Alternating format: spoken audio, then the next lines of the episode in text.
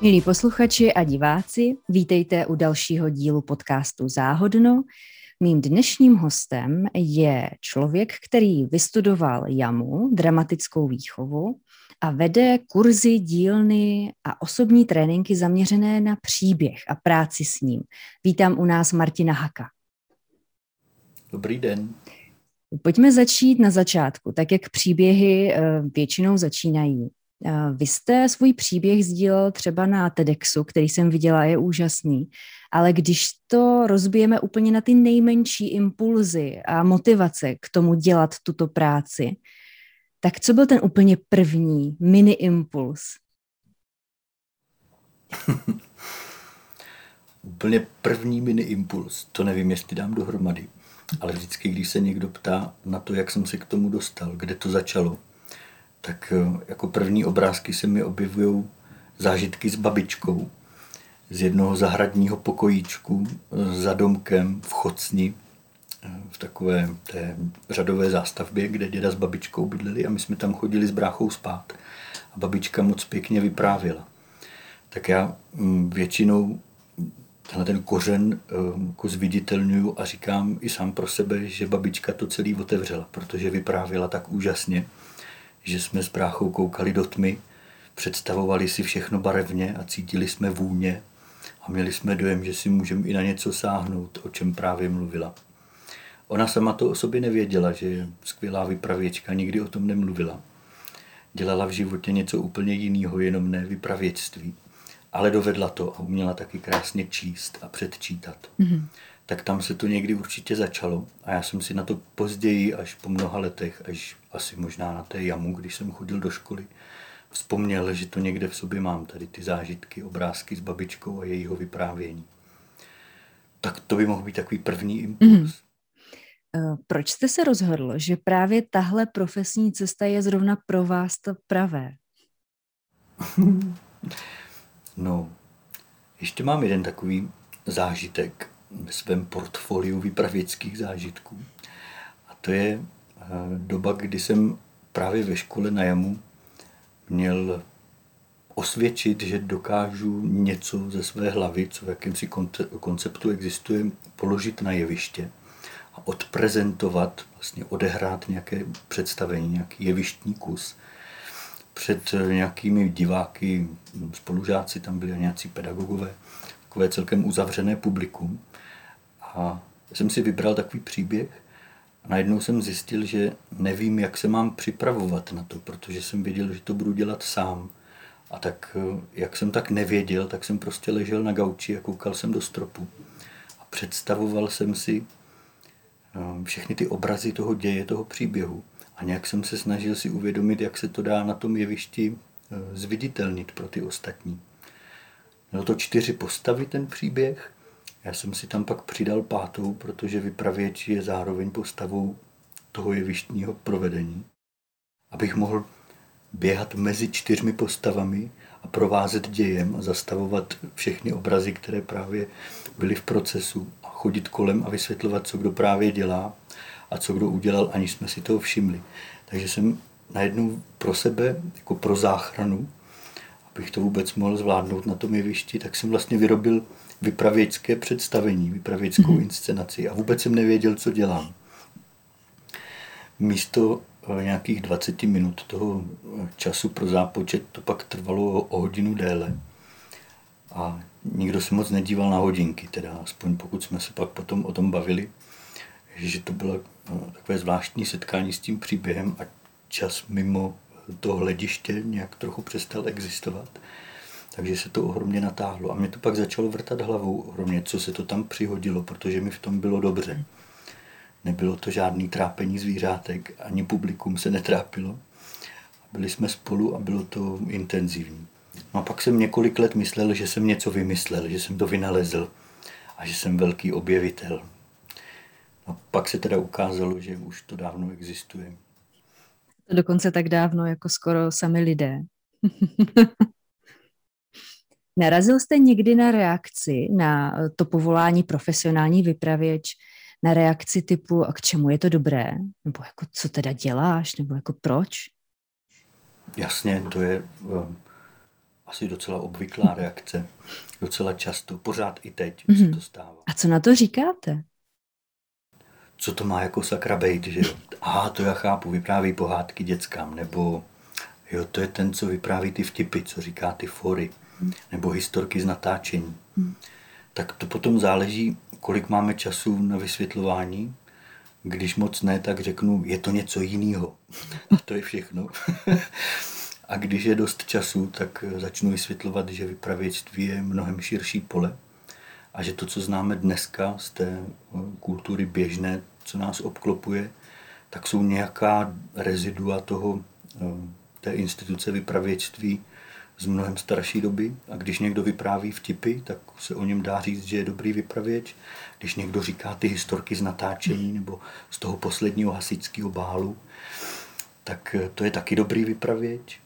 Pak ještě známe sousloví lidový vypravěč.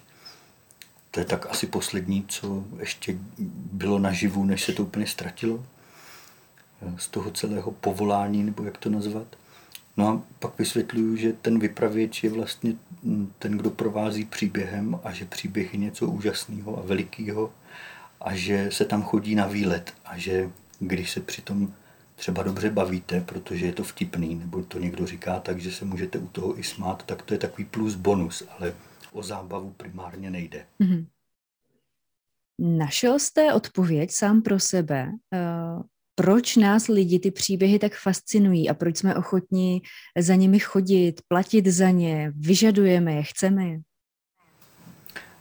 Našel. Chcete, abych jí řekl, že jo, to je jasné. To by bylo krásné.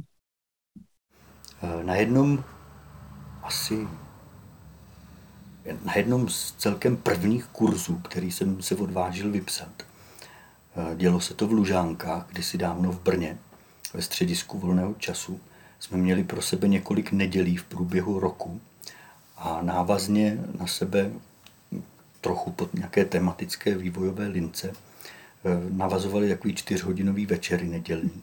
A při jednom z nich se ukázalo, jsme zkoumali právě podobně položenou otázku, jako jste ji teď položila vy, že nádherná odpověď, která asi trochu definuje to, co to je ten příběh, a dává odpověď na to, proč je potřebujeme, je, že příběh, teď to začíná ta definice skoro v uvozovkách, už, příběh je výsledkem lidské touhy po smyslu. Takhle se to tam upeklo s několika účastníky a já to od té doby používám jako nejkratší a nejpoetičtější definici toho, s čím to vlastně zacházíme. Mm-hmm. Je to, když budu trochu rozvíjet tu krásnou, krátkou větu, tak se tam vlastně říká, že ten příběh je vlastně konstrukt, velmi lidský. Těžko říct, jestli mimo nějaké lidské vědomí něco takového existuje. Je to prostě naše a vymysleli jsme si to proto, že potřebujeme rozumět světu, že potřebujeme najednou aspoň chvilku denně zjistit, že když dělám tohle, tak podle předchozí zkušenosti se dost pravděpodobně stane tamto a já se na to můžu nachystat. To nějaký dobrý pocit ve světě, který nám říká, dobře si tady, Martine, rozumíš tomu, můžeš se tady zařídit, můžeš si i něco přát a něco pro to udělat. A to nám dává dost klidu, ten výhled do budoucna, ten odhad toho, co se může stát. Když jsem potom chodil do školy, nebo předtím, ale pak se to nějak začalo všechno spojovat, začal jsem si uvědomovat na nějaké spojitosti třeba z vývojové psychologie anebo z psychologie vůbec, tak jsme se samozřejmě potkávali i s nějakými příběhy z praxe ve smyslu osobnost, která je dlouhodobě deprivovaná nějakým pocitem seš tady správně. To najednou začne dávat ohromně smysl, když si představíte, že někdo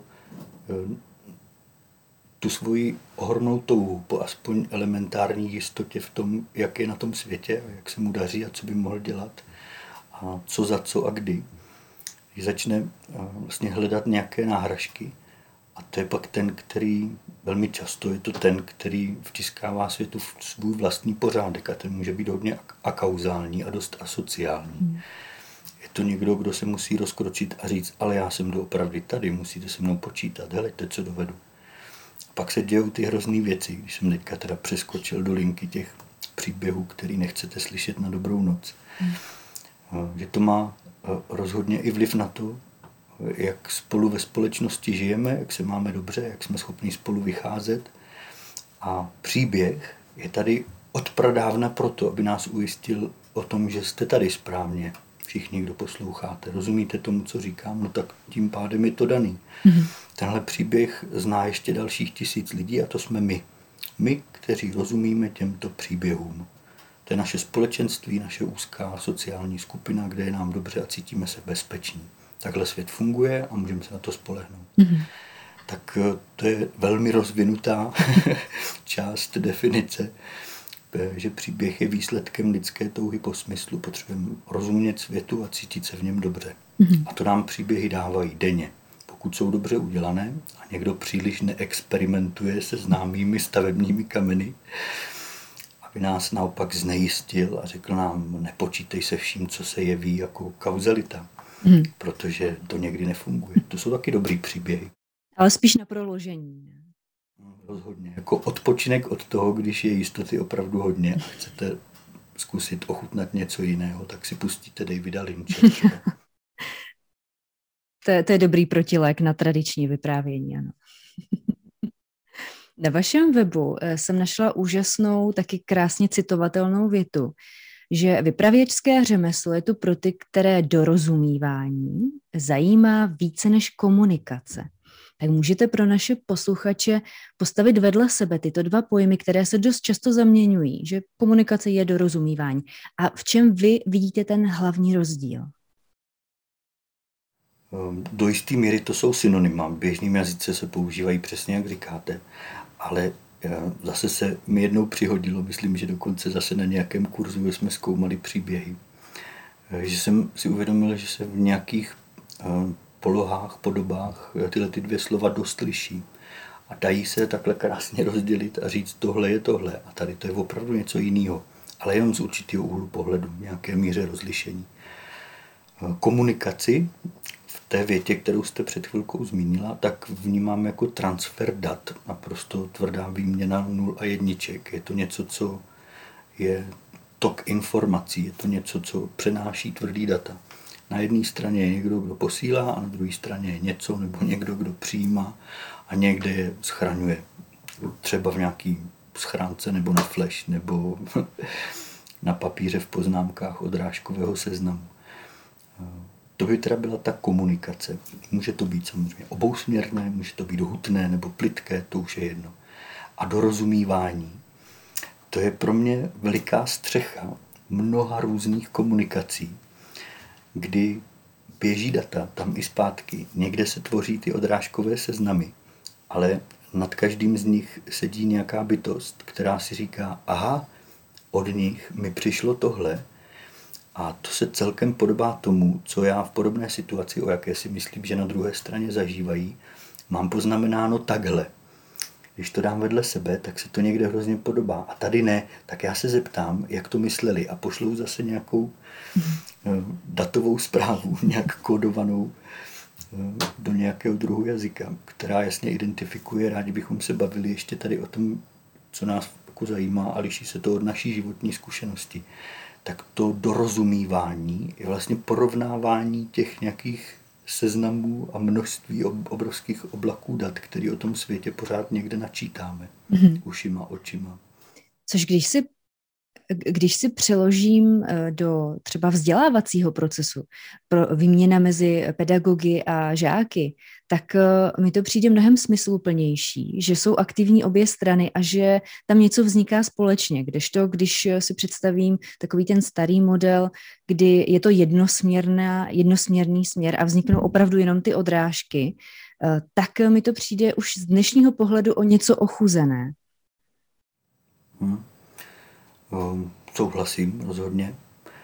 Mi tak napadá, že ještě potřebuji podtrhnout, že ta komunikace je tam a je i zpátky, že vlastně komunikují mm-hmm. obě dvě strany. Může to být obousměrné, aby nevznikla nějaká mýlka. Mm-hmm. Mm, ale to dorozumívání je ještě pro mě trochu složitější věc, protože uh, se od těch dat a od tvorby nějakých oblaků dat, na, ze kterých potom něco abstrahujeme a zařizujeme se pro budoucí život, tak uh, se povyšuje ještě to dorozumívání o nějakou úroveň výš. A, a potřebujeme se dostat až na úroveň témat. Teďka akorát umím říct tohleto slovo. Možná se k tomu dostaneme někdy později a po, um, po nějakém úvodu budu schopný trochu víc rozvést, co to znamená. Je to... Slovo téma je určitě v češtině docela zabydlené, ale pořád se kolem něj točí veliká mlha a různé profese se na něj dívají různě. Jestli jste od divadla, nebo od filmu, nebo od literatury, tak mu budete nějak rozumět, a jestli pocházíte hlavně z pedagogického prostředí, tak se to slovo taky používá jinak. Určitě ho jinak používají malíři a suchaři a hudebníci a psychologové. A pro porozumění při nějakém rozhovoru s někým, kdo se chytá na úrovni dramatického umění, tak je hrozně potřeba říct, že téma je něco, co stojí nad tím, co je zjevné, a že téma je abstraktní pojem. Obvykle jsou v něm, obvykle se témata vyjadřují abstraktními slovy, za kterými není jednoznačný vizuál například. Když řeknu rohlík, tak rohlík se nemůže stát tématem, může být motivem například, ale něco na téma rohlík neexistuje pro mě ve vypravěckém řemesle a myslím si, že v dramatickém umění to tvrdit by byl taky omyl. Takže rohlík neplatí, protože to není abstraktní pojem. Váže se k něčemu dost konkrétnímu, na čem se obec hodně shodne. Například o tom, jak vypadá. Ale když se tam na úrovni témat objeví slovo láska, nebo přátelství, nebo strach, nebo odpovědnost, tak to jsou právě ta slova, která náš jazyk používá, stojí na nich, a to, jak se cítíme ve světě, je nesmírně spojené s abstraktními pojmy, to, jak se máme, jak mu rozumíme a kdo jsme. Akorát za těmi pojmy není jednoznačný, obecně přijatelný a srozumitelný vizuál. Málo kdo se s někým, kdo sedí vedle, je třeba ze stejné rodiny a stejně starý, nebo já nevím, jak to ještě připodobnit. Chci říct, že dva lidi, kteří mají k sobě velmi blízko a celkem se znají, nemusí mít stejný vizuál za tímhletím abstraktním pojmem. Když se někoho zeptáte, jak vypadá strach, a budete si chvíli povídat, budete chtít vědět, jak to vypadá, tak se začnou objevovat zvláštní obrazy a možná se budou i měnit. Tak, tak zpátky k otázce komunikace a dorozumívání. Komunikace je pro mě v tom vypravěckém smyslu nebo dramatickém pohledu výměna dat, se kterým asi někdo něco udělá a mě to už nezajímá. Co se tam stane? Předal jsem, transferoval jsem. A dorozumívání je hodně pečlivější výměna těch dat, kdy se pořád doptáváme, jak to mysleli na druhé straně, ale děláme to hlavně proto, abychom si rozuměli na úrovni témat. Jestliže někdo mi říká něco důležitého o světě a používá k tomu čísla a odrážky a závorky a je to velká matematika, tak to může být výměna dat. A nebo se můžeme zeptat, o čem to sakra je, proč mi to říkáš, co to říká o tobě, o tvém životě, o mém životě, jak tomu mám rozumět a jak se s tím můžu zařídit, co v tom je pro mě, jakého tématu se to týká. Tak tady si myslím, že jsme zase na poli výchovy a vzdělávání celkem jasně, protože si myslím, že pouhá výměna dat ve škole nedává smysl. Dat je obrovské množství a do školy se stejně nevejdou. Ale jakmile si na základě nějakých dat, které jsou zajímavé, protože co by ne, takových je spousta, který můžeme vybrat, začneme povídat na tématické úrovni a snažíme se porozumět si na té tématické úrovni, tak už je toto dorozumívání a nejenom prostá komunikace. Uf, pojďme teď k tomu, jaké předpoklady musí mít dobrý vypravěč, bez čeho se neobejde. Mm-hmm. No, co myslíte? Musí být schopen vyprávět. Dobře. To by byla taková ta základní analytická podmínka. To slovo vyprávět je ohromně návodné. Jakmile se ví, co to znamená, tak už se dá pokračovat a říkat, co by teda měl ten vypravěč, který hodlá vyprávět a chce to dělat moc dobře, tak co by vlastně měl dovést, umět, zvládnout, vědět nebo znát. Tak to slovo vyprávět znamená vypravit něco na cestu. Je to jako když chcete někoho poslat na výlet, máte ho rádi, přejete mu, aby se tam měl hezký, tak mu zbalíte baťůžek. A vyprávět příběh znamená mít příběh rád, to je dobré, umět se zamilovat do příběhu. A, takže vyprávět příběh je vědět, že to, co vyprávíte, máte rádi a chcete, aby se tomu tam na tom výletě, na té jeho výpravě, dařilo moc dobře. A tak tomu příběhu zbalíte svačinku, pláštěnku, pěkně mu vysvětlíte, kudy kam, na co si má dát pozor a potom už ho pustíte do světa. Tak ten vypravěč by měl umět zbalit příběhu na cestu svačinku, samé metafory. Měl by mu umět dát nějakou pláštěnku, aby mu bylo dobře, i když nebude dobře okolo, aby přežil, aby se uměl ochránit proti nepřízni toho, co může příběh na cestě potkat. Zároveň by mu měl říct, jak neubližovat druhým. To je taky ohromně důležitý, když někoho vypravujete na cestu. Příběhy tady nejsou od toho, aby běhali po lese a uhryzávali někomu nohu nebo hlavu.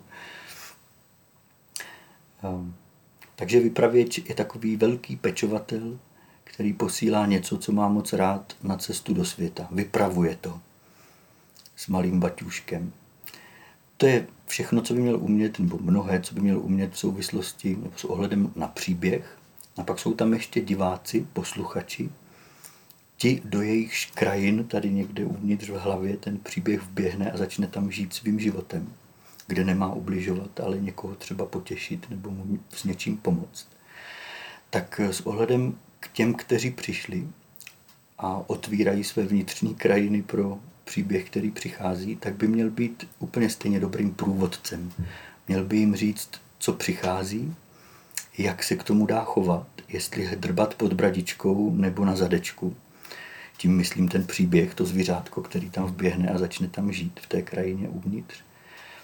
Tak je to takový pečlivý pečovatel a průvodce. To je asi největší nebo nejrychlejší a nejsrozumitelnější metaforické vyjádření pro tu profesi vypravěče, když už jsme o to přišli a nevíme přesně, co to znamená v tom našem běžném jazyce. To byly samé metafory, tak teď možná nějaké tvrdé věci, které si můžete představit, že patří do nějakého výcviku vypravěče. Tak určitě tam patří to, co souvisí s diváky a posluchači, a to je nějaký, nějaká dovednost pracovat se skupinou lidí, kteří přišli. Jak to zařídit, aby se v situaci toho živého vyprávění měli dobře? Ne vždycky to jsou děti, které bydlí s váma doma, takže už vás znají a něco vám věří a něco ne. Většinou je to cizí publikum nějakých lidí, kteří si řeknou příběh, proč ne, a jsou v zásadě vstřícně nastavení. Ale neznají se, anebo tam jeden má kamaráda nebo tři, ale jako celek je to skupina, se kterou je potřeba nějakým způsobem zacházet, nějak o ně pečovat, něco jim nabídnout, něco jim nedovolit například a být pořád ve střehu. To předpokládá, že si zvyknete na něco, co třeba není úplně běžné v divadle. Že vypravěč nemá před sebou pomyslnou, průhlednou, černou, nebo jakou se říká v divadle stěnu, ale že tam fakt ty lidi sedí. To znamená, že v čase vyprávění je vypravěč nejenom na scéně a na jevišti, a ne, že by pořád hrál nějakou postavu nebo roli, ale je tam proto, že tam jsou ty lidi a musí s nima pořád komunikovat. Takže když vyprávění trvá hodinu, tak hodinu mluvíte se všema, kteří tam jsou a jste připraveni sledovat, jak se tváří, jak zvedají obočí, kam se dívají a na co by se rádi zeptali. A když už se doopravdy zeptají, tak je dobrý si s nima povídat. Je to blízké setkání, bez živých lidí to nefunguje. Hmm. Takže dovednost by se dala označit jako být s lidma, být ve střehu, vydržet to a cítit se v tom dobře. Dá se to trénovat. Takže to může dělat každý, když to dostatečně natrénuje. Ano, určitě. Občas se někdo ptá, jestli může být vypravěčem opravdu každý. Hmm. A to je úplně stejný, jak s hraním pingpongu třeba. Určitě může. Záleží, jak moc vás to baví, kolik tomu věnujete času, jak moc vás to přitahuje. To pinkání do toho míčku, jak se přitom cítíte, když to jde, anebo když to nejde a kolik chcete trénovat. talent se hodí, někdo to dovede a hned jak to zkusí, tak už najednou je na mistrovské úrovni něčeho, do čeho se právě pustil. A někomu to chvíli trvá, ale jestli vás to moc baví a přitahuje a jste nadšená a je vám přitom hezky, tak to dělejte a je to ono. Bylo pro vás vyprávění příběhu už od začátku spojeno s vzděláváním, s nějakým obohacováním druhé strany? Nebo se to vyvinulo až časem? Myslím, že se to vyvinulo. Si tak vzpomínám na nějaké první příběhy, které jsem vyprávěl, tak při té přípravě si dost silně uvědomuji, že je to hodně sebevzdělávání, protože abyste mohli vyprávět nějaký příběh jako vypravěč, tak je potřeba, abyste ho znali víc, než jak je vidět na jevišti.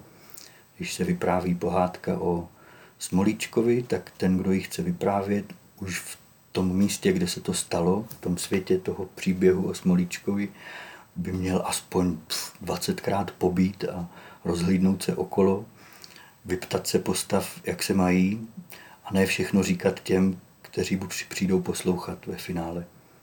Takže to, že někam chodíte a zkoumáte, protože vás to ohromně zajímá, tak to je se vzděláním spojeno bez pochyby, ale s ohledem na toho diváka a posluchače je, to určitě nějaký vývoj mělo. Já jsem si to užíval tak, že mě nějaký příběh ohromně zaujal. Tak jsem do něj často chodil a pak jsem se ho odvážil někde říct, někde ho produkovat na jevišti, pustit ho ven, vypravit ho na cestu a nechat ho žít vlastním životem. Tak vím, že jsem o diváky v tu chvíli ve smyslu podívejte, co jsem objevil, vlastně moc nedbal. Hmm. Někdy na začátku mi to ani nepřipadalo jako důležitý nebo hodno pozornosti, nebo ohledu, nebo něčeho takového, že to, co povídám, to, co jsem sám sobě objevil, a připadá mi zajímavé, že se, ne, že se nějak týká to, bez toho vylézt na jeviště úplně nejde, ale že se to týká a zároveň to ještě někoho rozvíjí, obohacuje, nebo mu otvírá jiné úhly pohledu, tak na to jsem celkem kašlal ze začátku rozhodně, než jsem si to uvědomil, že to tak funguje. Na nějakých, některých kurzech nebo dílnách vypravěckých, třeba i s pedagogy, se snažím otevřít tenhle ten prostor, proto uvědomit si, že ten, kdo stojí na druhé straně, bude změněn a že my máme spoustu možností nějakým způsobem držet oprať nebo korigovat a řídit, jakým způsobem a jak moc ta druhá strana bude jiná po skončení toho vypravěckého výkonu. Takže jenom pokračuju a rozvíjím vaši otázku a musím říct, že bez toho to vlastně nejde. Jako říct si, že jenom já si vyprávím nějaký příběh a ostatní mohou poslouchat a rezignuju na to, co to s nima dělá, je vlastně dost nezodpovědný, protože příběhy jsou ohromný. Mají velikánskou sílu někam vniknout a něco změnit a něco přeskládat, něco způsobit. A když na to ani chvíli nemyslíte a nepřijímáte tu odpovědnost za to, co to dělá na druhé straně, tak mi to přijde jako docela nebezpečná hra, asi by se takhle dalo říct. Pojďme teď od vypravěče k příběhům samotným. Bez čeho se dobrý příběh neobejde? A jak moc se to liší od toho, bez čeho se neobejde dobrý vzdělávací příběh? Hmm, myslím si, že se to vůbec neliší, že třeba přijdem na to, že jo, ale zatím mi to připadá, že tyhle ty dvě věci jsou takhle oddělený, protože pro ně máme slova, ale vlastně takhle se krásně prostupujou a je to jedna, jeden pohled na jednu věc. Tak co musí mít dobrý příběh, aby byl dobrým příběhem? Aby se potom mohl někoho týkat, aby se případně někdo z něj mohl učit nebo být vychováván, nebo jak to nazvat. Rozhodně potřebuje mít odhalené a velmi osobní téma. Když se zase přeskočím kousek zpátky, jsme se bavili o tom, že tohle je zjevné, tohle je tok informací, událostí, obrazů v našem světě a my umíme přeskočit do úrovně abstraktního pojmenování a říct si, o čem to sakra je, co si teď myslím o tom, co vidím, co mi to říká o mém životě a jaký to má zastřešující abstraktní pojem, tematické pojmenování, tak takové téma, takový příběh potřebuje mít odhalen, odhaleno, tak takové téma. To ale předpokládá, že někdo ho odhaluje, že, ho někdo, že si ho někdo všimne, aspoň kousíčku, který tam takhle vykukuje a řekne si, tady je něco zajímavého a trochu ho vyčistí, odhalí, opráší a zviditelní a zvětší. Když si vezmete jakýkoliv příběh, který jste někdy slyšela nebo četla nebo viděla v, ve filmu nebo v televizi, nebo jste ho zažila jako sled událostí přímo v reálném čase ve svém životě, tak ten princip je stejný. Podívám se, co vidím, co moje oči nebo hlava na základě toho, co čte, nabízí jako vizuál a z toho, co vidím, mi hlava na nějaké pěkné zeptání odpoví na otázku, o čem to je, jak se mě to týká. Je to zajímavý, proč mě to zajímá? Někdy se musíme ptát, proč mě to zajímá, protože už nás to zajímá a nevíme proč. A tam je zajímavá cesta k tomu dojít až k tematickému pojmenování. A někdy je to třeba naopak. Dívám se na to a nic mi to neříká. Rád bych se otočil a šel bych pryč. Proč to ve mně vzbuzuje právě tenhle ten typ reakce? Není tam náhodou něco, co se tváří, že není, ale je.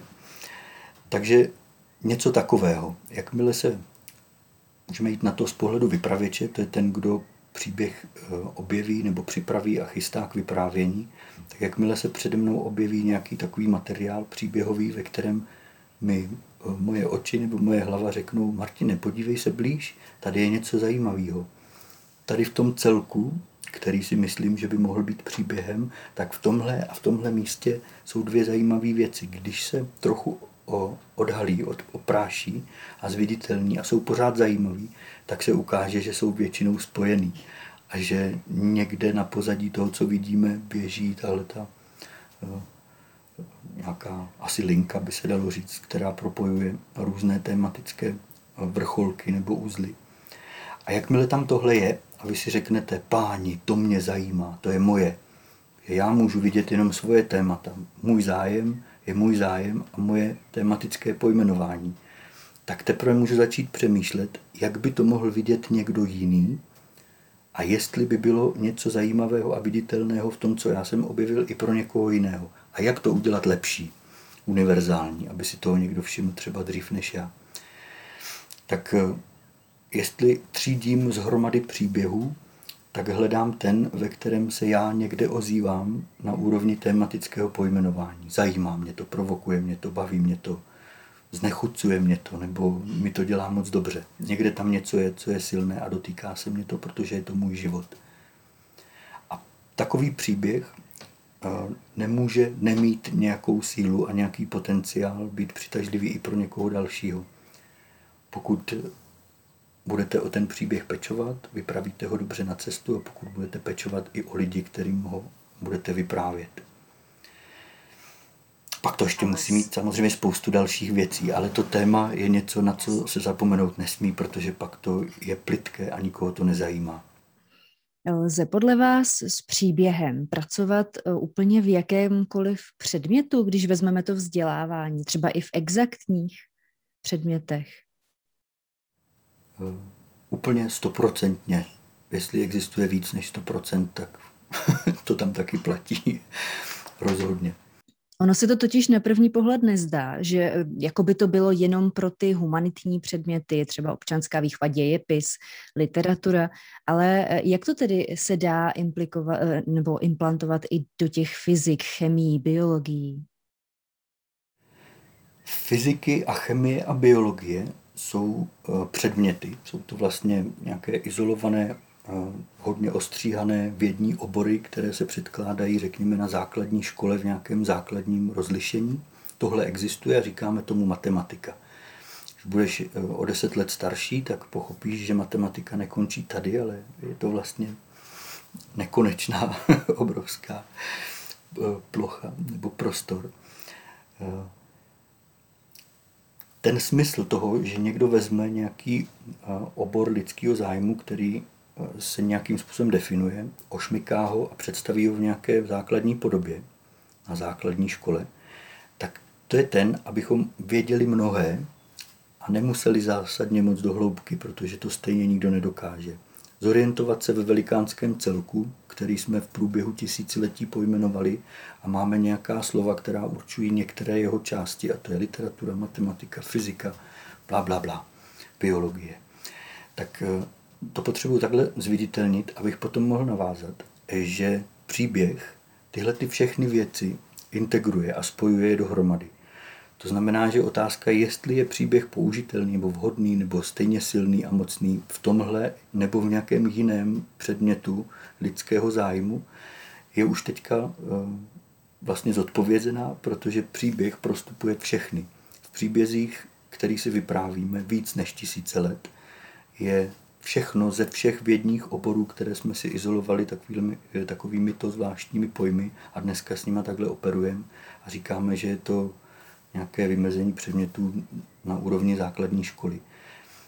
To znamená, že když někdo mluví o matematice a vysvětluje některé matematické figury nebo vzorce, operace, něco se tam děje a my máme pochopit, jak se k sobě některé objekty v té matematice mají a co z toho, tak příběh je to, co nám říká, jak se to týká našeho života, kde se to tady vzalo, k čemu to můžeme použít, jak je to něco, co je nástrojem pro to, aby my jsme měli v životě dobrý pocit z toho, že víme, že ten vesmír je tady náš, nebo si můžeme mít dobře. Takže ten příběh tam rozhodně patří a umí pomoct, když půjdu úplně na nějakou základní úroveň toho, co ten příběh může způsobit, je, že třeba odbourá averzi k něčemu, co je hromada čísel. Protože do této chvíle je to jenom hromada čísel a povězte mě, boha mamo, proč se to mám učit.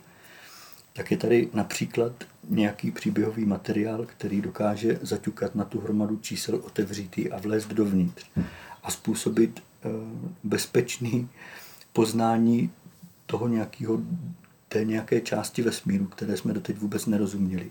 Možná, že z ní vylezem a řekneme si, fuh, matematika, to je teda věc, to není pro mě.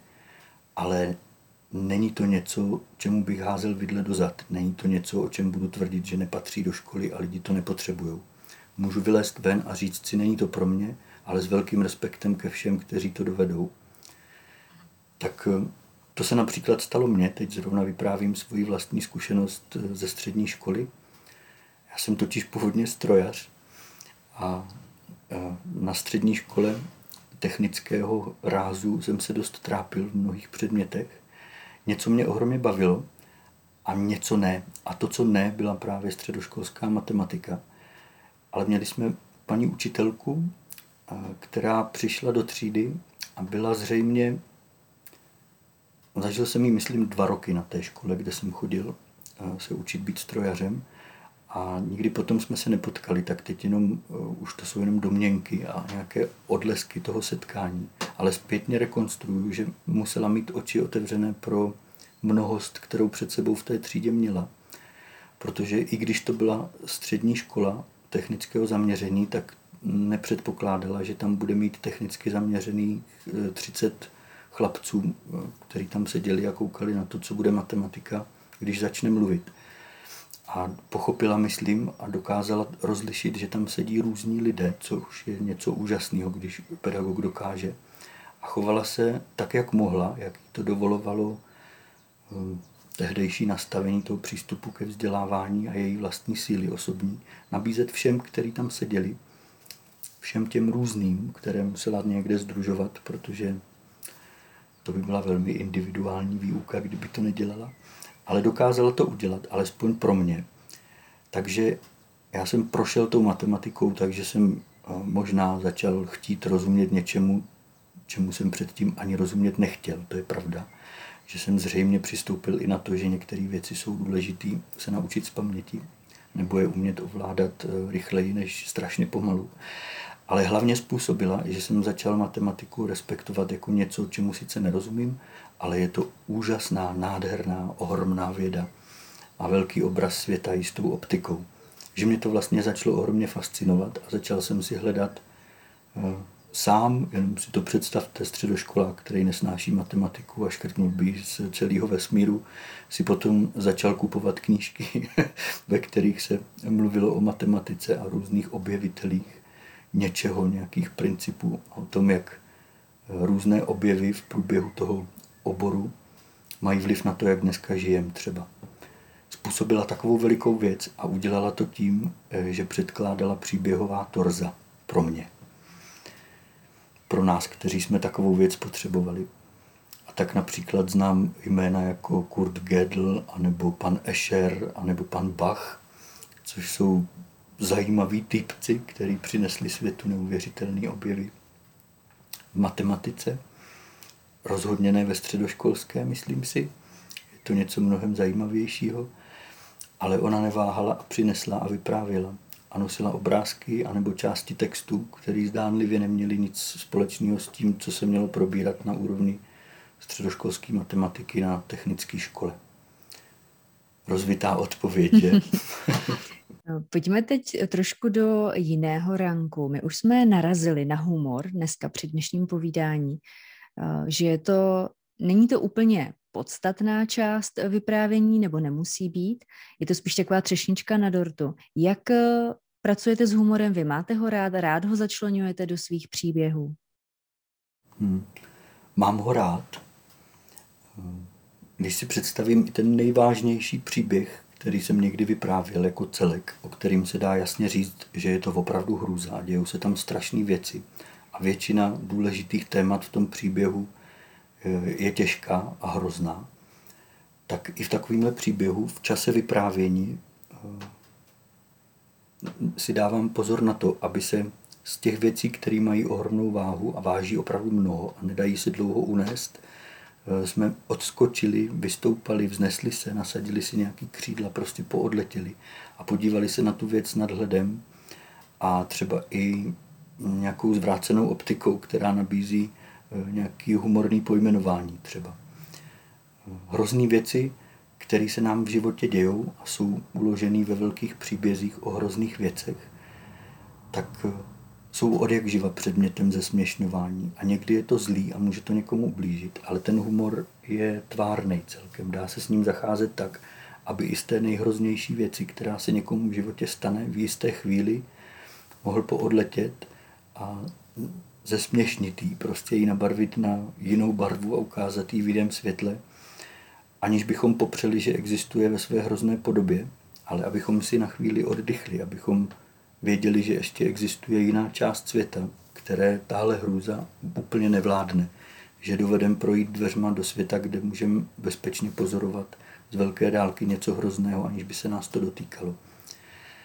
A je to tak, že když je nějaký velký, těžký příběh, ve kterém je něco velkého a těžkého, tak je dobré přijít blízko a takhle si na to sáhnout, aby jsme věděli, jak je to těžké. Případně si pod to strčit ruku a říct si, páni, to bych neunes, kdybych tam byl já.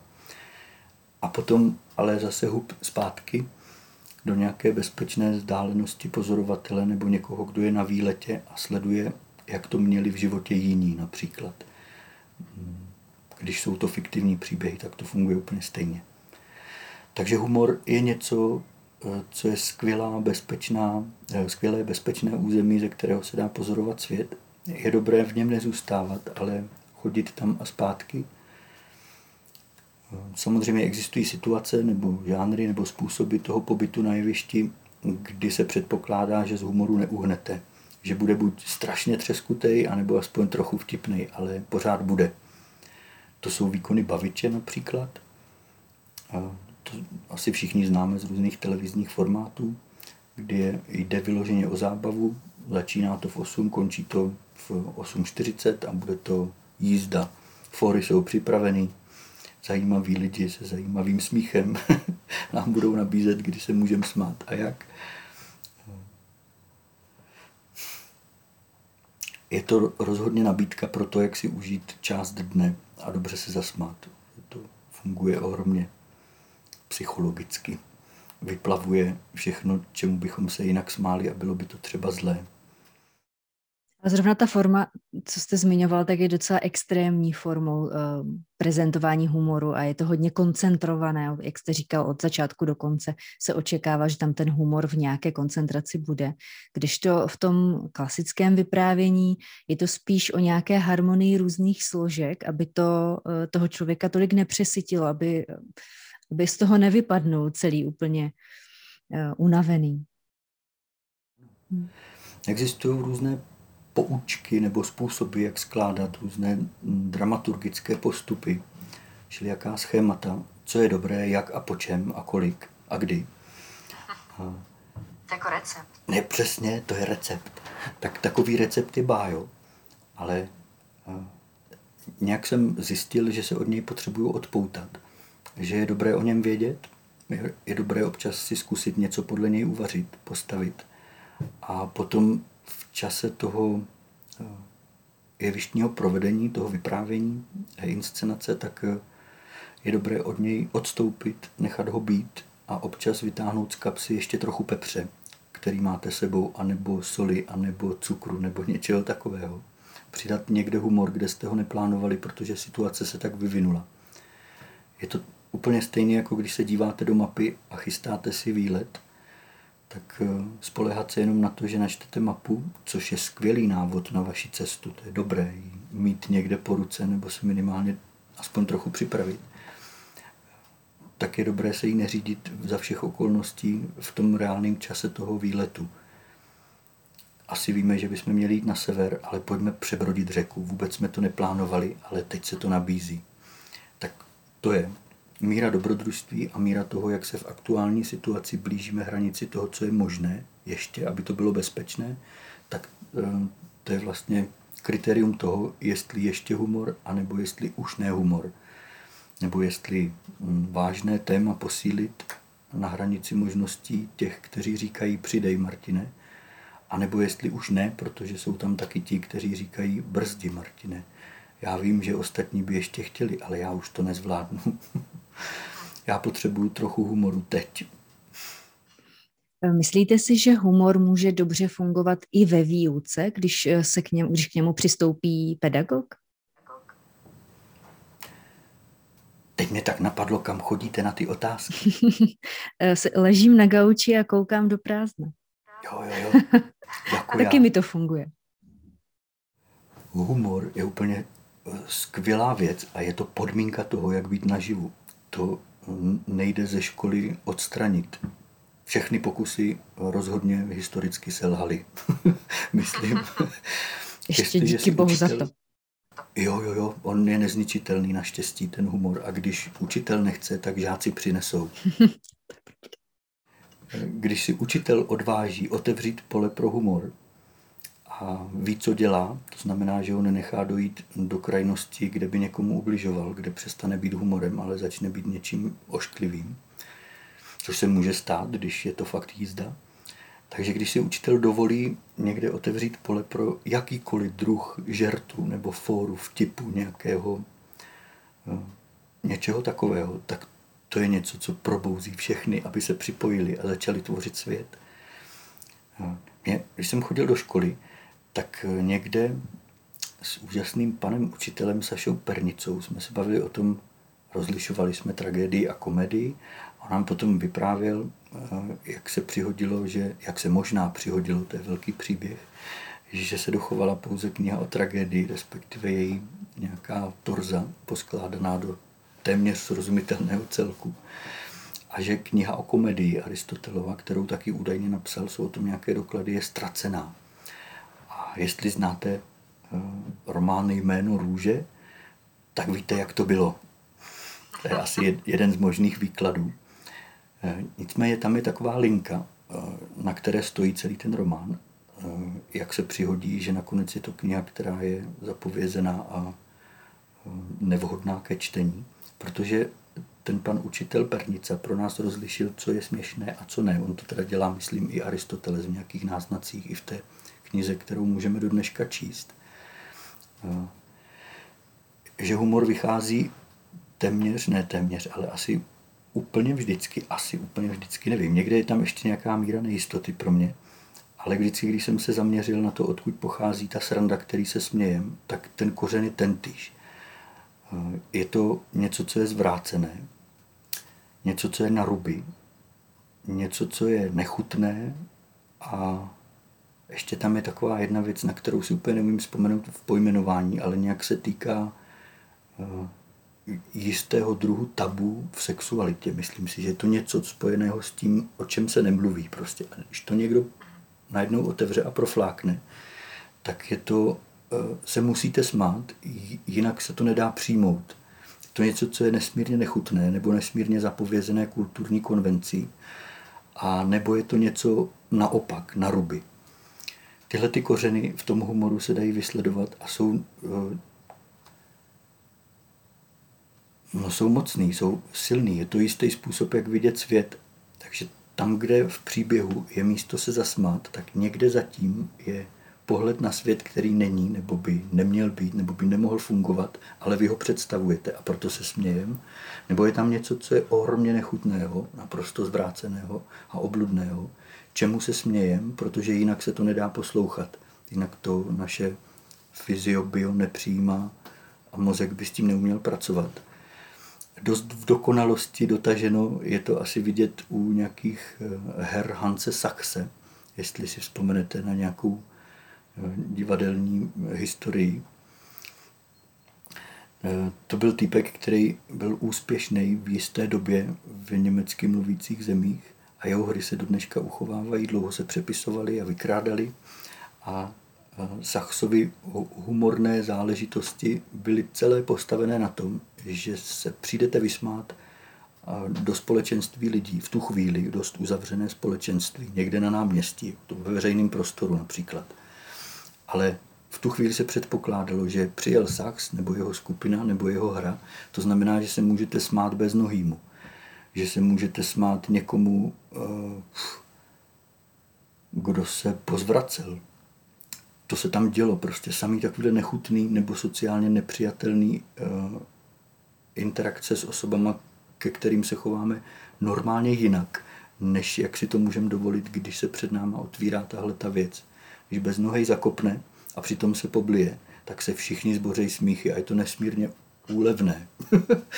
Je to něco, co patří do toho, jak se vypořádávat s tím, co je vlastně jinak hrozně těžký a vlastně hrozný. A v tu chvíli se to odplaví a funguje katarze jiným způsobem, ale vlastně stejně než v tragédii. Že jo? Tam možná hraje roli i to, že jak my nosíme tu svou kulturu a ta očekávání a ta pravidla celou dobu sebou a teď na, nevím, čtyřicet minut na hodinu je můžeme odložit venku nebo před tím představením a teď, teď prostě se můžeme chovat úplně jakkoliv a je to v pořádku, je to dovoleno. Tak to musí být hrozně úlevné. Je to úlevné, protože popírání toho, že to s náma něco dělá,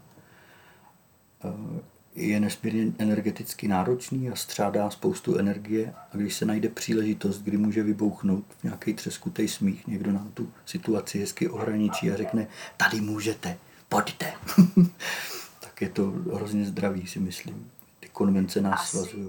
Asi je i mnohem lepší, když to vybouchne prostřednictvím smíchu a humoru, než když se to střádá a pak to vybouchne v nějakou agresi nebo v nějaké, v nějaké chování, které je, už někomu ubližuje opravdu. Že ten humor s tou energií asi zachází mnohem šetrněji nebo mnohem um, smysluplněji. No, on může být právě i zlej, ten humor, že jo, to je... Um... Souhlasím s tím, co říkáte a zároveň ještě vidím takový malý pokračování někde za hranici, kam už není moc dobrý chodit, protože už to není bezpečný prostor, kde si to můžete dovolit. Je to něco, co opustí svoje bezpečné hranice, vymezený pro tu arénu toho hroznýho smíchu nad něčím, čemu se vlastně ani smát nemůžete, když nad tím začnete chvíli přemýšlet. Nad utrpením někoho jiného, kým byste určitě nechtěli být třeba. Ale... může se to stát jako zlým a ubližujícím v momentě, kdy to nemá tu hranici, kdy to nedržíme aspoň trochu za opratě, anebo to někdo neudělal za nás. Což ten Sachs umožňoval, byl úspěšný a mnozí vzdělaní páni se podivovali nad tím, jak něco takového může být prostě pff, přijatelný a někdo za to chce platit, kde je to vysoké umění. No je, ale je teďka zrovna jinde. Pojďme teď zpátky k práci s publikem a konkrétně s dětským publikem. Jak jdete na to, aby, když je chcete zapojit? Ano. Ještě takovou jednu doplňující věc. Mi teďka došlo, že jsem s tím Sachsem trochu daleko uhnul od původní otázky, a to je, co s humorem ve třídě a s učitelem, který si to dovolí někde ve škole. A to bych teda rád ještě dokončil, poněvadž to sám velmi miluji.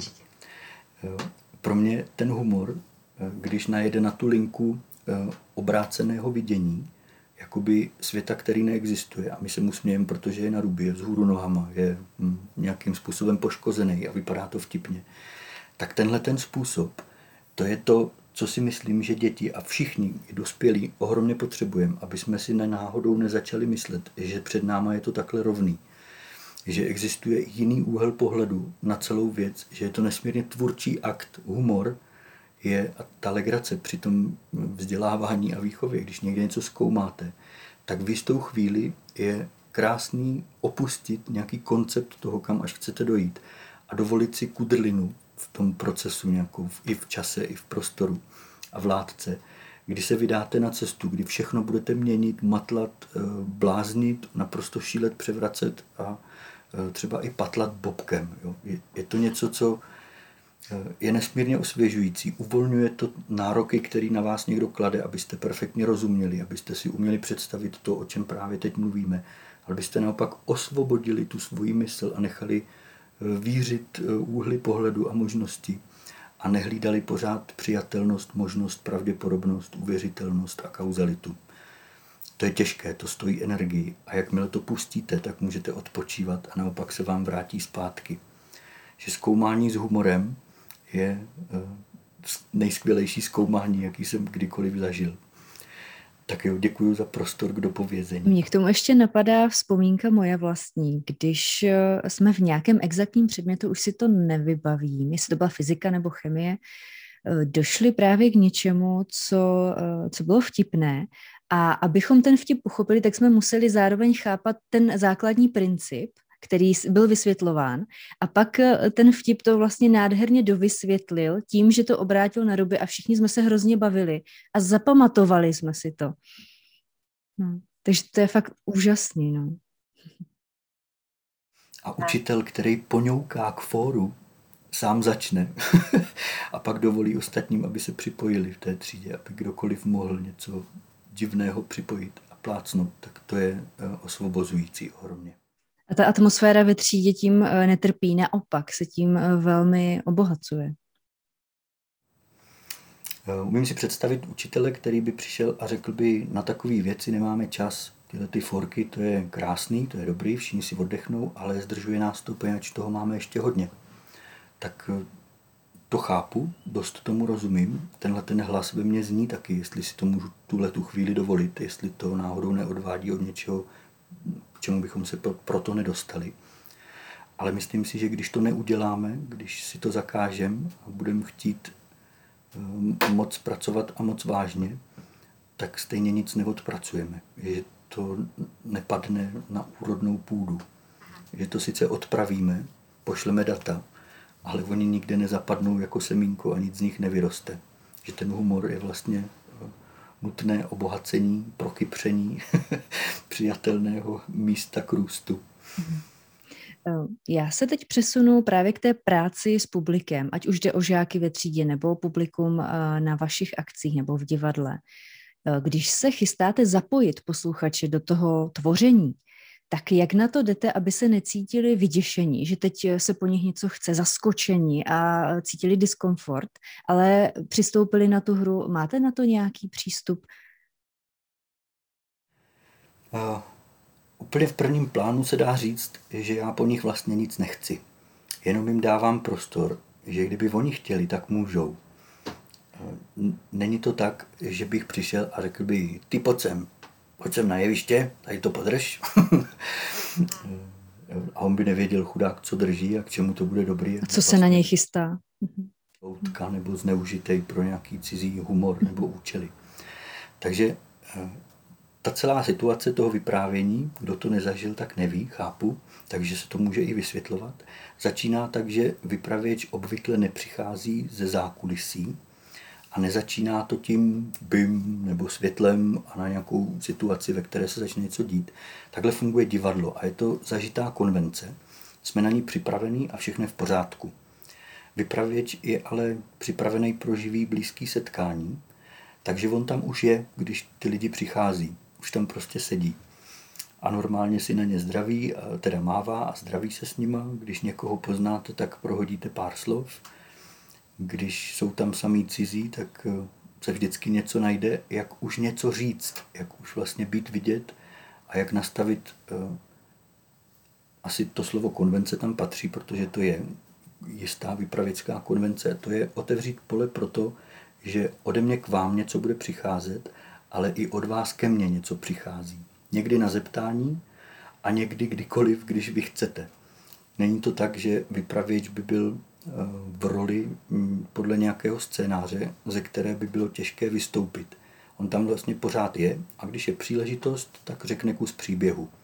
Ale je tam vlastně pořád on, ten jeden člověk, který nevypadne z žádného konceptu a nevyhodíte ho z repliky, protože on je v tom místě teď a tady a je tam s váma. Takže cokoliv se ozve z publika, tak je ve hře.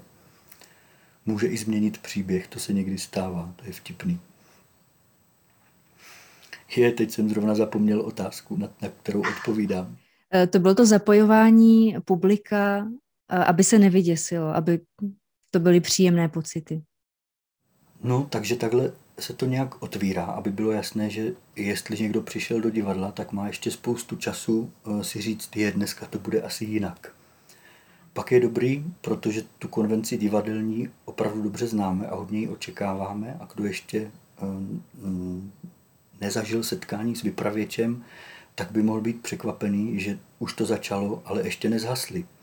Že je tam taková drobná věc, že my na sebe vlastně celou dobu vidíme. I když se to odehrává v divadelním prostředí, což je krásný, se světlem se dají dělat věci, tak je pořád zajímavá a nutná podmínka, aby vypravěč v každé části toho, co se odehrává na jevišti, dobře viděl na své diváky. Protože tam probíhá to množství výměny dat, ze které se později stává dorozumívání se nad nějakým tématem důležitým. Potřebuju je vidět. I kdyby nic neříkali, tak potřebuji vidět, jak se tváří, kam se dívají, co dělají s očima, co s ušima, co s obočím a tak vůbec. Jak to udělat, aby se nevyděsili, tak to je asi ta věta, která tohleto celý uvozuje. To je ten přístup. Všechno se musí udělat tak, aby se nevyděsili. Vypravěč je tam proto, aby byl co nejlíp schopný vyprávět příběh.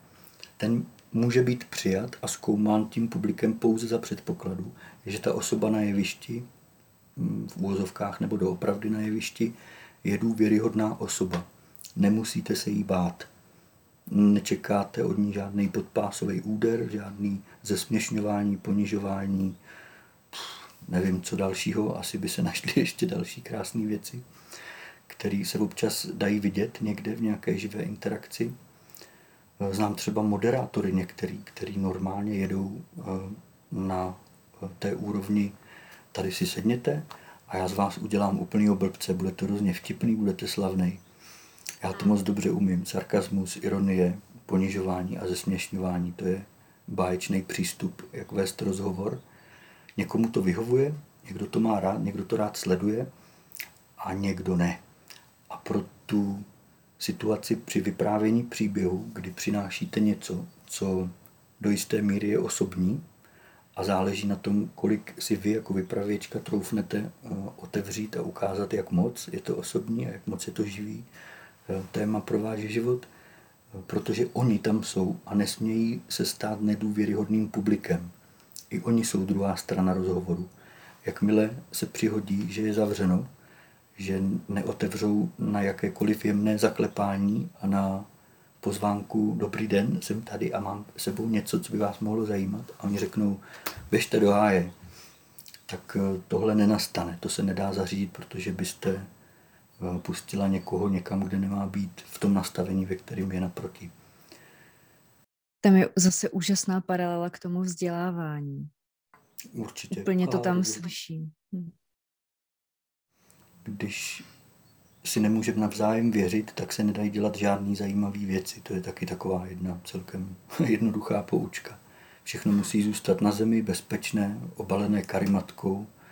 aby se nikomu nic nestalo. Nedá se jít nikam na výlet, kde je to zajímavý, protože kdyby jsme tam doopravdy šli, tak já se nemůžu spolehnout na to, že se umíte chovat bezpečně jeden k druhému a k prostředí, kde se budeme nacházet. Nevěřím vám a vy asi ani nemůžete věřit mně. Netroufnu si to, protože nevěřím tomu, že byste zvládli pobývat v takovém světě a neublížit si a já jsem za vás zodpovědný, například. Takže důvěra a přijetí odpovědnosti za to, co společně děláme, je nutná podmínka pro to, aby se to dobře odehrálo. To už přeskakuju z otázky, kterou jste položila. Jakou chybu podle vás my dospělí často děláme, když jednáme s dětmi? Co je nejčastější v tom přístupu? mm-hmm. Přemýšlet teďka, jakou chybu. Asi tak milion každý den. No, já se hormě potřebuji osvobodit asi od toho slova chyba. Je to něco, co by se dalo říct, jako něco, co uděláte. A za chvilku vám dojde, že jste to udělat neměli, že by to šlo líp. A tak tomu říkáme chyba, že jo, něco takového. Myslím, že to je normální součást toho našeho fungování, že takovýhle, takováhle zpětná touha korigovat něco, co jsme provedli, aby bylo lepší. A někdy je to celkem peklo, když jich uděláte takovýchhle identifikovaných chyb sto za den, tak pak už si připadáte jako chybující člověk. No jo, ale stejně se o tom takhle dá mluvit. Je to slovo, které používáme. Tak jaký chyby děláme?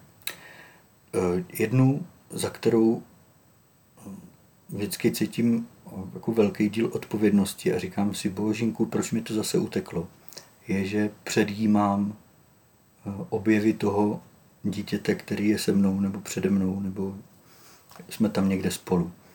Že dejme tomu, předkládám něco, co jsem objevil jako zajímavou věc. Podívej se, tady je brouček a leze tady prostě po nějaký větvi. A já jako největší hlupák, který chce někomu něco vysvětlit a ukázat mu, jak ten svět funguje, řekne, až vyleze tady takhle nahoru, tak roztáhne krovky a odletí.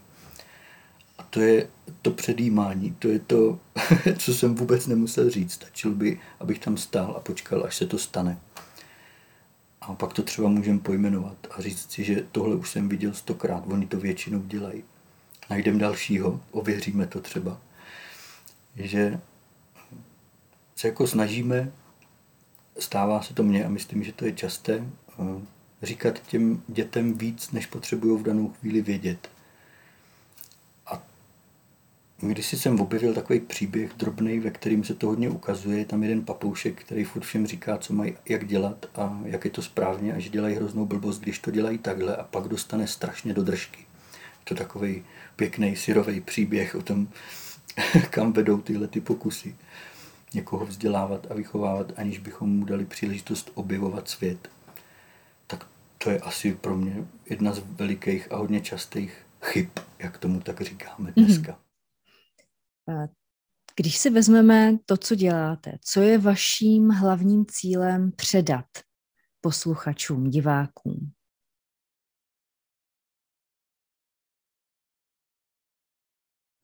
Mám jednu knížku ve své knihovničce, má tři svazky a jmenuje se, to je tip pro posluchače, to si sežeňte, podívejte se na to, přečtěte si, budete osvěženi.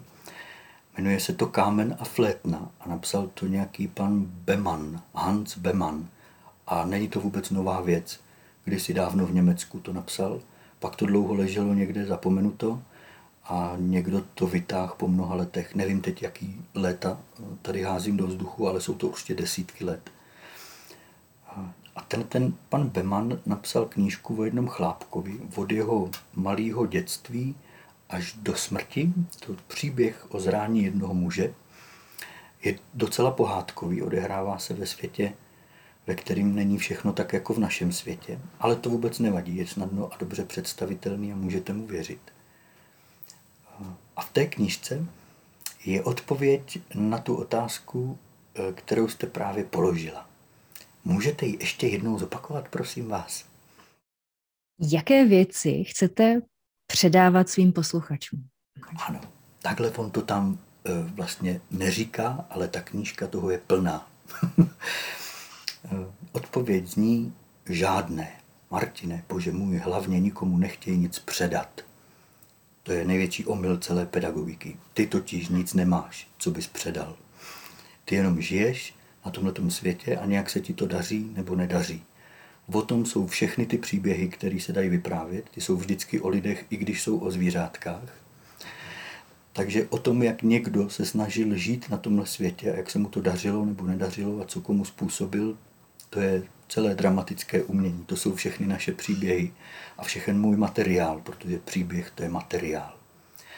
Ale protože vypravěctví je řemeslo, úplně stejně jako truhlařina třeba, tak se dá říct, že něco je materiál, něco jsou nástroje, něco jsou postupy pro zpracování toho materiálu, něco jsou různý fígle a finesy nějakého mistra a něco je výsledek, něco je produkt truhlářské dílny. Vezmete dříví, nějaký nářadí a budete aplikovat nějaký postupy a nějakou ideu a vyleze vám z dílny, řekněme, stůl. A pro ten si někdo přijde a zaplatí za něj. Vymění spoustu energie za to, co dostal. Chce to. A úplně stejně se můžeme dívat na vypravěcký řemeslo. Je tady materiál a to jsou příběhy, aby nevznikla nějaká mýlka. Příběhy nevypráví, teda nevyrábí vypravěč. To není něco, co by opouštělo jeho dílnu. To není výsledný produkt. Příběh je matroš, stejně jako dříví. Ten příběh se vezme, nějakými postupy, s nějakými nástroji se s ním pracuje a on potom opustí vypravěčovu dílnu tady někde a stane se hotovým dílem. A to hotové dílo už není příběh. To je jenom to, z čeho je to udělané. A teď už konečně musím říct, co je to hotové dílo. A to je změna úhlu pohledu, nový úhel pohledu. Předat vlastně nemůžete nic, protože zkušenost je něco, co je nesmírně osobní. Můžeme se bavit o tom, jaké je máme a jak moc se podobají. Možná někde bude rezonovat moje ve vaší, to je v pořádku. Pořád to budou naše dvě zkušenosti. Ale to, co se stane, když dobře vyprávím svůj příběh, je, že někdo si řekne, aha, pane jo, vy jste vzal moje oči a dal jste je někam, odkud jsem se na tuhle věc, na tohle téma, nikdy nepodíval a teď najednou vím, že je to mnohem bohatší, než jsem si myslel. Takže výsledek mojí práce, ale škrtám tam to slovo předat, je změna uvažování o něčem, změna úhlu pohledu, nějaký nový objev ve svém vlastním životě. Když někdo dobře vyprávěný příběh o červené karkulce slyší a odchází od toho ohně, kde se to vyprávělo, tak to je dobrý výsledek, to je skvělá věc, když někdo objeví ve svém životě něco, o čem teď může přemýšlet a říkat si, páni, to je vlastně celé o mně. Aha, takhle je to. A vy vlastně jako vypravěč ani nemáte úplnou kontrolu nad tím, co všechno ten člověk objeví, co všechno díky vám se mu otevře. To je úžasné. Někdy je to nebezpečný a je dobrý o tom vědět. Že otevřít se může ledacos i to, co jsme nechtěli. Proto je moc dobře nerezignovat na to, že oni tam jsou a nechat si otevřenou čtvrtou stěnu a být přítomen. Že takové věci se s velkou mírou odpovědnosti dají vidět předem a dá se nabídnout prostor, jak to ubrzdit, jak to dojet a nenechat dojít až k nějaké havárii, která by někoho bolela. Není to terapeutický prostor, takové vyprávění, nedochází k otvírání starých ran a k jejich léčení, to určitě ne, protože to je bolestivý proces a proto jsou jiné skupiny a jiné situace. Co podle vás dělá z člověka výborného pedagoga? Co je ten rozdíl mezi pedagogem a výborným pedagogem pro vás? Jo, tak přemýšlím, jaké výborné pedagogy jsem ve svém životě potkal a na nich to nějak zkusíme upéct, jo. Byli to určitě lidi, kterým se dalo věřit, že to, co říkají, tak jsou oni, že tam nejsou za někoho jiného nebo pro někoho jiného a že pro nikoho jiného nepracujou, než pro sebe a pro vás, kteří tam jste. Že tam tahle elementární důvěra, která jasně škrtá nějaký pokusy o manipulaci nebo že jste v soukolí něčeho, v čem prostě jste a oni jenom dělají svoji práci. Takže to musí být někdo, kdo se přiblíží vám natolik, že se stane blízkou osobou, které se dá věřit. A potom spolu můžete zkoumat ledacos. Další taková asi část charakteristiky výborného pedagoga, geniálního a skvělého, je, že ho ne, nelze nachytat, to je špatný slovo, mizerný, to nachytat jako nejde, ale za celou dobu toho pobytu s ním nenastane okamžik, kdybyste si najednou uvědomili, že vás opustil, že tam není s váma, že tam není pro vás, že tam nejste spolu. To je asi nejlepší. Že by si jenom vařil svoji vlastní polívčičku. Nebo že by tam nechtěl být například. Že by chtěl být už někde jinde, ale bohužel je tady, takže co už. Tenhle ten jako záměrný a uvědomělý, vědomý pobyt v nějakém místě a v nějakém čase, u nějakého předmětu zkoumání s nějakými lidmi, to je takový, říká se tomu asi pobyt tady a teď, to je taky něco, co žáci nebo studenti vnímají a je to něco, co jsem si vždycky uvědomil. Je, ten je, on je tady, on je tady se vším všudy. Všechno je důležité, co je tady, ne to, co je někde jinde. To je krásný. No a potom je tam asi něco, ale to je tušení, to už asi není úplně vědomá záležitost, že je to někdo, kdo žije život, který byste taky chtěli žít. Ale to je fakt asi předpoklad. Že máte před sebou někoho, o kom si najednou myslíte podle toho, co dělá, co vidíte, že dělá, jak mluví, o čem mluví, jak se k vám chová, že je to někdo, za kým by bylo dobrý občas zajít na čaj a inspirovat se a dělat podobné věci. Že vlastně chcete být s ním, chcete jít s ním.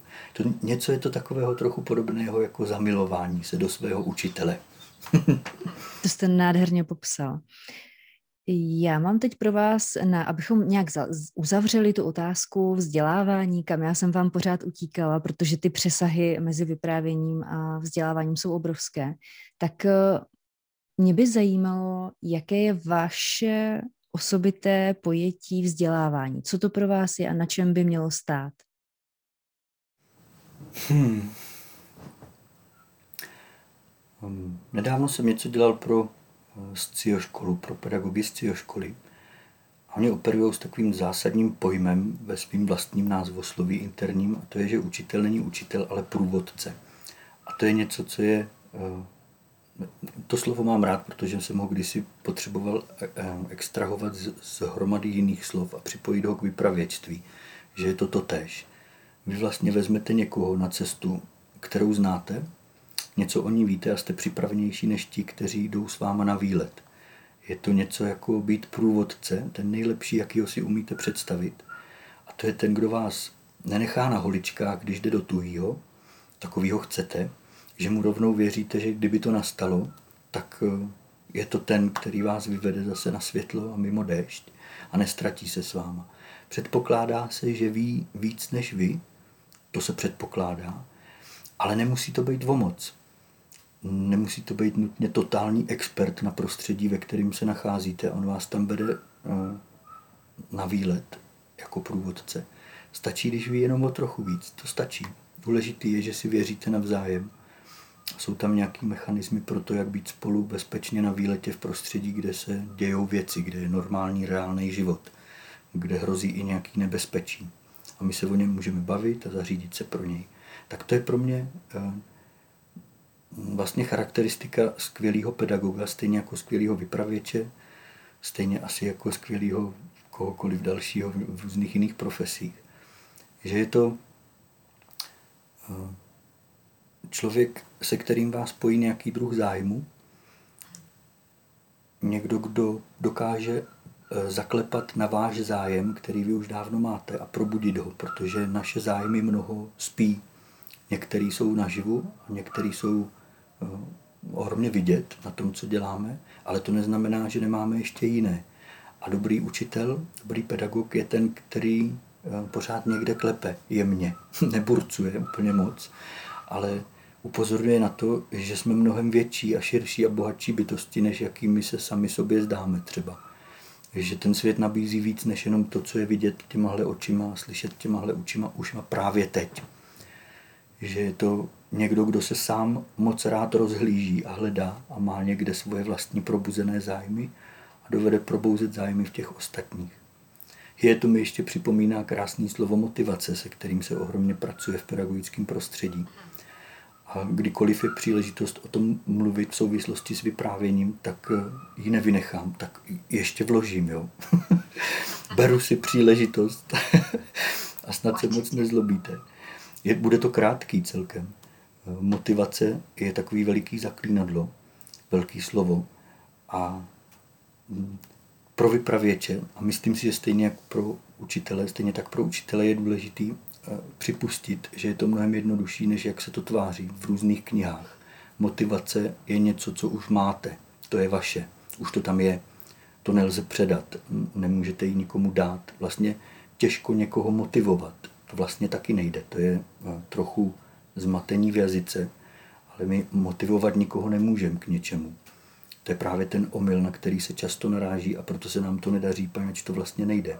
Ale jde probudit spící motivaci někoho, kdo už ji v sobě má. Můžete přijít a nějakým způsobem vlídně zaklepat a říct nabídku. A někde se ozve nějaké zacinkání, protože někde je někdo vevnitř motivovaný k něčemu. Už tam dávno je spousta síly, která tam takhle bublá a vy jenom otevřete dveře a necháte ji vyletět ven, aby dělala krásné věci. Někdo ohromně potřebuje například vytvářet srozumitelné a opakovatelné struktury. Jsou takový děti a jsou takový dospěláci. Jsou lidi, kteří na to naprosto nepotřebují a nemají k tomu žádný vztah a otravuje je to, ale někdo k tomu má mocnou sílu v sobě organizovat svět. Škatulkovat, řadit, třídit, šanonovat. Bude jednou geniálním třeba, co já vím, archivářem.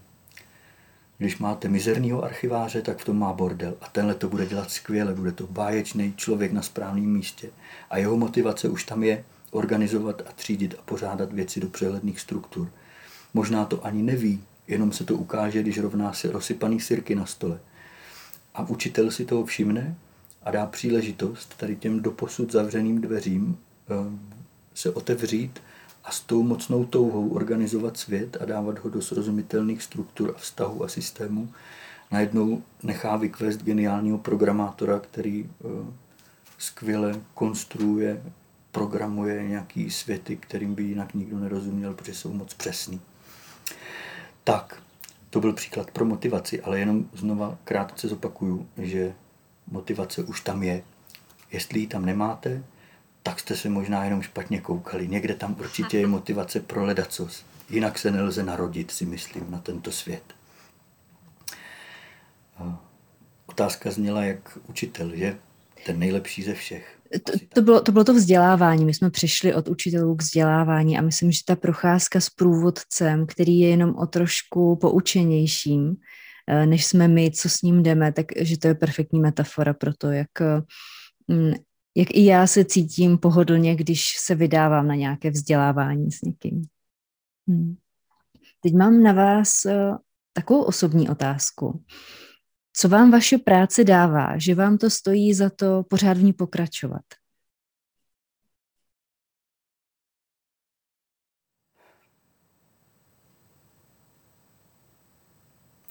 No, já jsem docela vyzkoušel různé práce pro obživu, různé zaměstnání a ve všech, které už nejsou, jsem vždycky měl pocit eh, tak dobře, ještě chvilku to vydržím, ale pak musím začít hledat něco jiného. Tohle není ono. Vydělá mi to nějaký peníze, ale hm, takhle se přitom nechci cítit v životě. Že jsem tady od rána do večera, i v noci, na tom světě, takhle jsem se narodil a nějak jsem si uvědomil, že vystřihávat tady z toho svého života, který žiju, nějakou část, kterou bych dělal a nechtěl bych s ní být spojen, nechtěl bych v ní být já, je divný luxus, je to zvláštní prodej něčeho, co vám ani nepatří, je to prostě mm, divný rozpolcený pobyt na světě. Někdo to tak necítí, někomu to tak nepřipadá, někomu to například i vyhovuje, tenhle ten druh výměny. A to je určitě respektuhodno. Ale já jsem objevil, že já to tak nemám, že potřebuju ten celý. Jsem velký hamoun a potřebuju celý svůj život pro sebe. A tak jsem potřeboval něco takového asi najít. Nebylo to tak, že jsem nutně si uvědomil tohle a pak jsem hledal vypravěčství, ale nějak jsem dával příležitost tomu, co mě těší, aby mohlo být větší a zabírat víc prostoru. A zjistil jsem, že tohle, to znamená hledání příběhů a různými nástroji jich rozkrývání a přípravu na to, aby pak mohli někde vyběhnout do jiných vnitřních světů v hlavách posluchačů a diváků, že tenhle ten proces je něco, co chci dělat od rána do večera.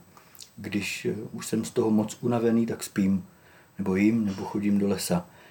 Nedá se to vydržet jako samozásobitelsky, energeticky určitě, ale je to něco, čeho chci co nejvíc v tom denním čase. Tak jsem si to dovolil. Ukázalo se postupně, že je to i něco, hm, teď nevím, jak to mám říct, jednoduše, že to může být i obživa, že to nemusí být jenom obří koníček, který bude někde vyvážen něčím, co se ho netýká, ale že jakmile jsem to začal dělat opravdu hodně a furt a co nejvíc, tak se ukázalo, že je dobré si i za to říct peníze, které vás uživí, že ta výměna za peníze je možná, že je to obživa. Já vám moc děkuji za vaše povídání, za to, že jste přijal naše pozvání do podcastu. A přeju vám, ať se vám moc dobře daří a ať těch příběhů a toho dorozumívání probíhá co nejvíce. Děkuji vám pěkně, paní Sandro, za dobré otázky. Dobře se mi odpovídalo a užil jsem si báječný výlet do toho, co dělám zase z jiného úhlu pohledu. Mávám a hodně čtěte a hodně vyprávějte, jo? Nashledanou. Nashledanou. Děkuji, že jste doposlouchali nebo dokoukali až sem. Pokud se vám naše práce líbí, můžete ji podpořit libovolným darem na platformě darujme tečka cé zet. Stejně tak nás moc potěšíte, když se zapojíte vlastním názorem do ankety Co je pro mě vzdělávání. Odkazy vám dáme do popisku a teď už se jenom těším na další online shledanou u příštího dílu. Mějte se krásně.